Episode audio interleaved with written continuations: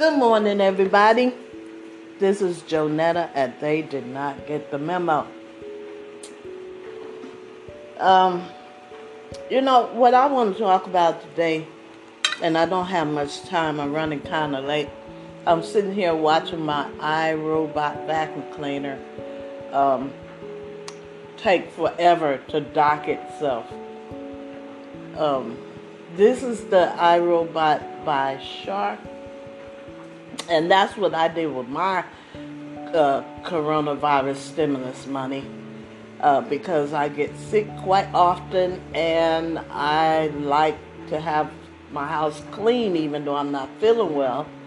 And the illnesses that I have sometimes make my mobility very painful. So when I saw the iRobot, I was so fast, excuse me, fascinated by it. Um, I push, it has two buttons, uh, one for clean and one for docking, which means, translation, it will vacuum your floor, go back to the docking station, empty itself, and charge itself. Okay. I couldn't afford the one that shampoos, vacuums, returns to the docking station, and empties itself and charges itself. So mine only vacuums. But the ironic thing about this robot is I pushed the button for it to dock. And the thing, I think you can maybe probably hear it in the background, decided to do a once more over of uh, the kitchen area because that's where I keep the docking station. Uh, not right where the stoves are, on the other side of the wall as you come in to the apartment. It's where the docking station is. So you could say it's in the close to the di- dining area. But anywho, I pushed the dock button and it decides to verify its work. That means to repeat the area that is went over already. I was trying to get it to dock so I so I wouldn't have to wait for it to go through the paces to go back to the docking uh, station. But it decided on its own. I guess that's the thing about uh, AI, translation, artificial intelligence. It makes its own decisions. they tried to get me to. Um, uh, download the app, and I followed it around before I even knew it was supposed to be an app to um, map out your place for it to uh, clean. It does just fine on its own. It's kind of like a, a drunk relative. It it walks, rolls around, and bumps into stuff and backs up and bumps into stuff again and then it gets a straight path and then it, it's really funny. Because I'm not insane yet but sometimes I say to it because there's three rooms for it to clean or four if you include this large room uh, it it well, there you have it. You're getting ready to hear the noise of it emptying itself in a second.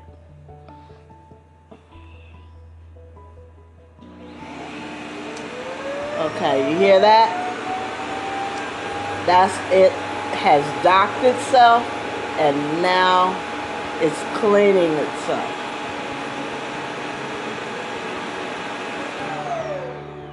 And there you have it it should stay there and not go back out to clean again because I can't record and listen to that thing make all that noise. But anyway, that's it. That means it's finished. When you turn it on first time, it goes, let's get cleaning. and sometimes I unplug it, and when it does that, so oh, no, we won't. We're not going to do that right now because it takes so long because it doubles and triples the area that it cleans. But anyway, I wanted to talk about the uh, Tulsa, Oklahoma massacre. Um, I was born in the 50s, and my girlfriends were born, uh, you know, friends of mine were born earlier than that, and none of us, for the life of us, can remember ever hearing anything about that history, that black history.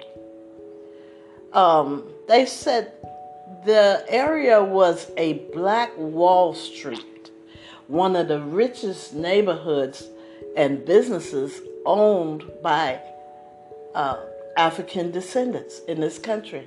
Tulsa, Oklahoma. Who knew? Who knew? I didn't know. And I, I, I got an A in my African history studies in junior college. Um, I never told you guys this.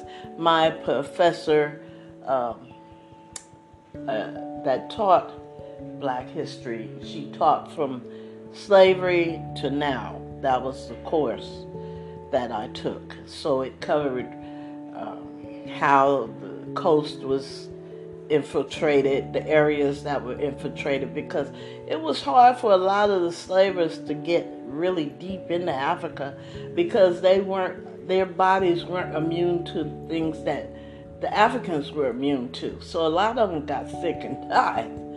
But uh, that's not funny.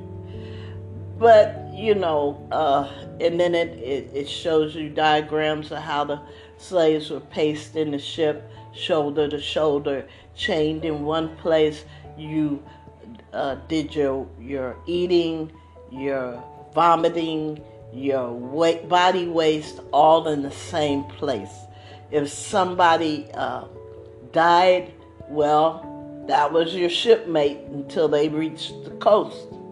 They said some Africans even uh, ought to jump off the ship, commit suicide, rather than be kidnapped.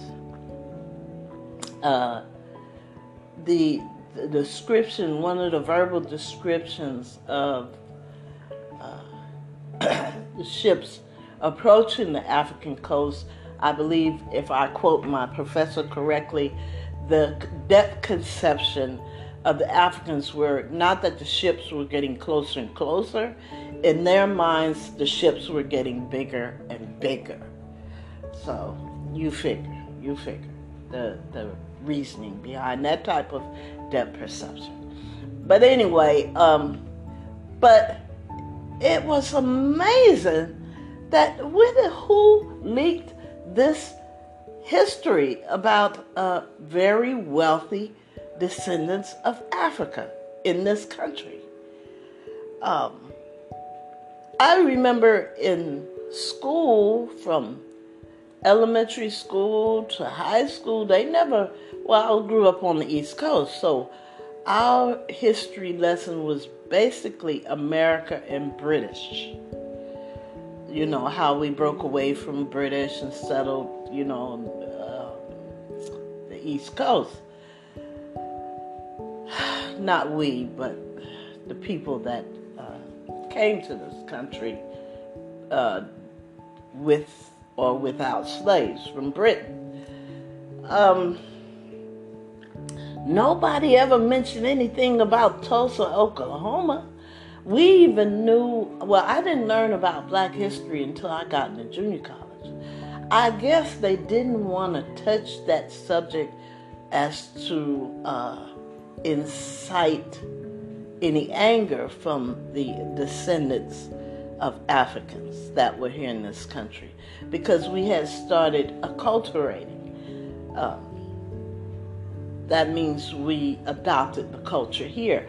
We were forbidden to speak our own languages because the slave owner uh, was fearful of what we were talking about.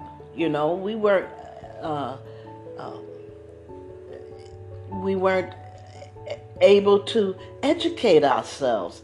We've been uh, we've like the Virginia Slim cigarette uh, commercial says, we've come a long way, baby.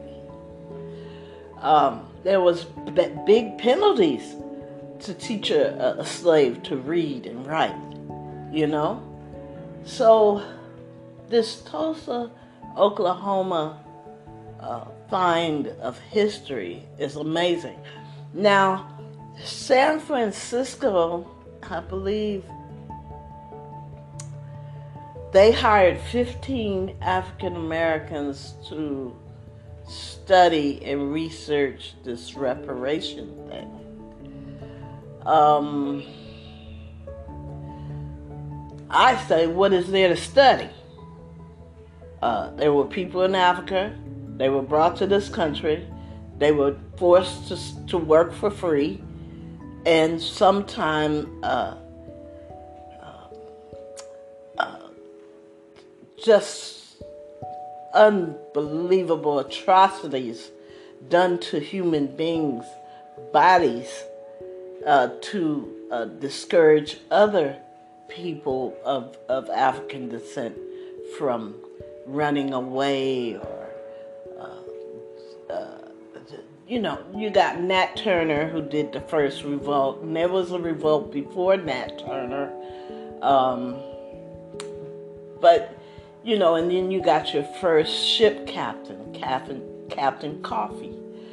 You know, all these things, uh, those, he was the guy who helped some of the Africans that were brought to America go that wanted to go back to Africa, but I believe they settled in Sierra Leone. Uh, and I've met a few uh, Africans from Sierra Leone. They look, act, talk just like us here in America. Um, it's uh, historically it's very interesting conversation. Um, but this studying of reparations, what's the study? Some people were brought here against their will. They were forced to work without any pay. They were abused in every way imaginable. And then uh, uh, uh, forbidden to participate in the great American dream. What's the study? It was wrong. There should be reparations. Um, Asians have got reparations for the Japanese internment camps. Everybody's got reparations but us. That's another sign, too, isn't it? That we're the last, we're the last for anything. But the first in line for abuse. Anyway, I digress on that. Um, it's amazing. Um, I don't know where this history came from, who leaked it, because apparently nobody wanted us to know, and it just boggles the mind for me. Now, the other thing I wanted to talk about, I forget what's the name of that bar. I think it's in San Francisco, and it has to do with gay pride and it has to do with uh, let's see they got all kinds of balloons and stuff in front of this place. Uh, and i think it was the place where the police went in to uh, enforce a law uh, that forbid them to serve alcohol to homosexuals. So um, there's a lot of new news coming out uh, today. oh, excuse me. Please forgive me. Anyway, you guys, um, those are the two things I want to talk about. Uh, you know, I I don't know why people are stalling about uh, giving people things that they deserve. Uh, even uh, here's here's another thing.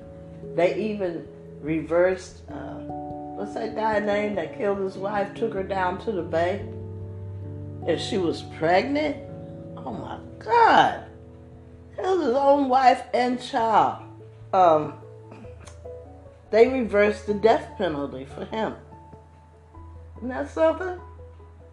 So this is this month is uh, well, the end of last month and this month is the, uh, seems like the month of enlightenment. Okay.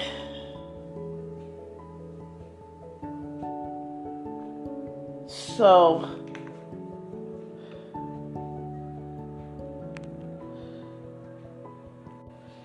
okay, I apologize for that abrupt uh, interruption. Getting back to what I wanted to talk about. You know, life is too short. It's too short for all this madness. Every day, somebody's killing somebody, or shooting somebody, or attacking somebody. What the hell is going on in this world? Um, you know, I, I, I, I'm speechless. I, am really speechless. Um, I say to myself most times because I'm fearful of people that I don't know. Because they can start off good, and then the next thing you know, give them a little time, they morph into some type of beastie that you've never seen before. Or that you thought you knew this person, but you really don't.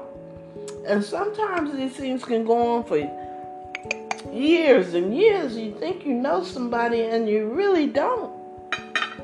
Um, excuse the background noise. This has been a hard 12 months, a very hard 12 months. In, de- in December, I think for me will be a year that I've dealt with cancer and then lung cancer and then the brain aneurysm and then the coronavirus pandemic and the uh, murders and uh, you know we need to get it together as human beings we really need to get it together because I don't know where all this is coming from, all this anger. Where have these people been before the corona pandemic? Where were they? Uh, but then it seemed like the pandemic forced a lot of people's hands in terms of violence. Uh, there's a lot of mental illness running around in the streets. And from what I understand, the government and whoever you know, helps with the funding of, of treatment of mental illness are not trying to um, do anything about this mental illness. Then, excuse me, then they just show uh, an officer approaching a person. I guess he was a homeless man. He overtook her, had her on the ground, looked like he was choking her to me. That's what they say on the news, uh, the news uh, uh report and I saw his hands around her neck or his arm over her throat or something. And uh, the poor child, the good thing, the good citizens, uh, yeah, there are good people still running around, came to her aid. Otherwise, it probably would have been all bad for her because he was a big guy. what do we do? We people that are trying to live in peace, that are trying to do the right thing, that just trying to ride this train out till that uh, when the civil cord breaks. That means when we go for our dirt nap. What do we do in the meantime? How do we recognize these people who have the potential to want to hurt other people? That's not human. Anyway, you guys, look, I, I, I gotta go. Uh, I'll try and pick up on this as I get more information. Uh, the uh, Tulsa, Oklahoma uh, massacre, they said was over 300 people killed. buildings burned, homes burned, schools burned, women, children, men killed. What was that about? Was that jealousy? Or was that you're not supposed to have nothing, black person? We don't want you to have anything. I don't know what it's about, but I wish people would find somebody else and let black people heal from slavery. Find somebody else to pick on. You know, every country, even black countries, when their children come here, they say, don't mess with those Negroes. You know, don't fool around with them. Stay away from them. Our own people who sold us into slavery tell their children not to mingle with us. Amazing. I don't want to harp on this anymore. I just wish everybody could learn to love each other and treat each other with respect and dignity. That's that's what we need. They need to start teaching classes on people, teaching people how to be respectful, how to, um, you know, just act like a human being. Okay, I gotta go. Wear your mask, wash your hands often, continue with the minimum distance of six feet, and um, we're almost out of this coronavirus pandemic. Uh, have a good day. God bless you. I love you. And there's nothing you can do about that.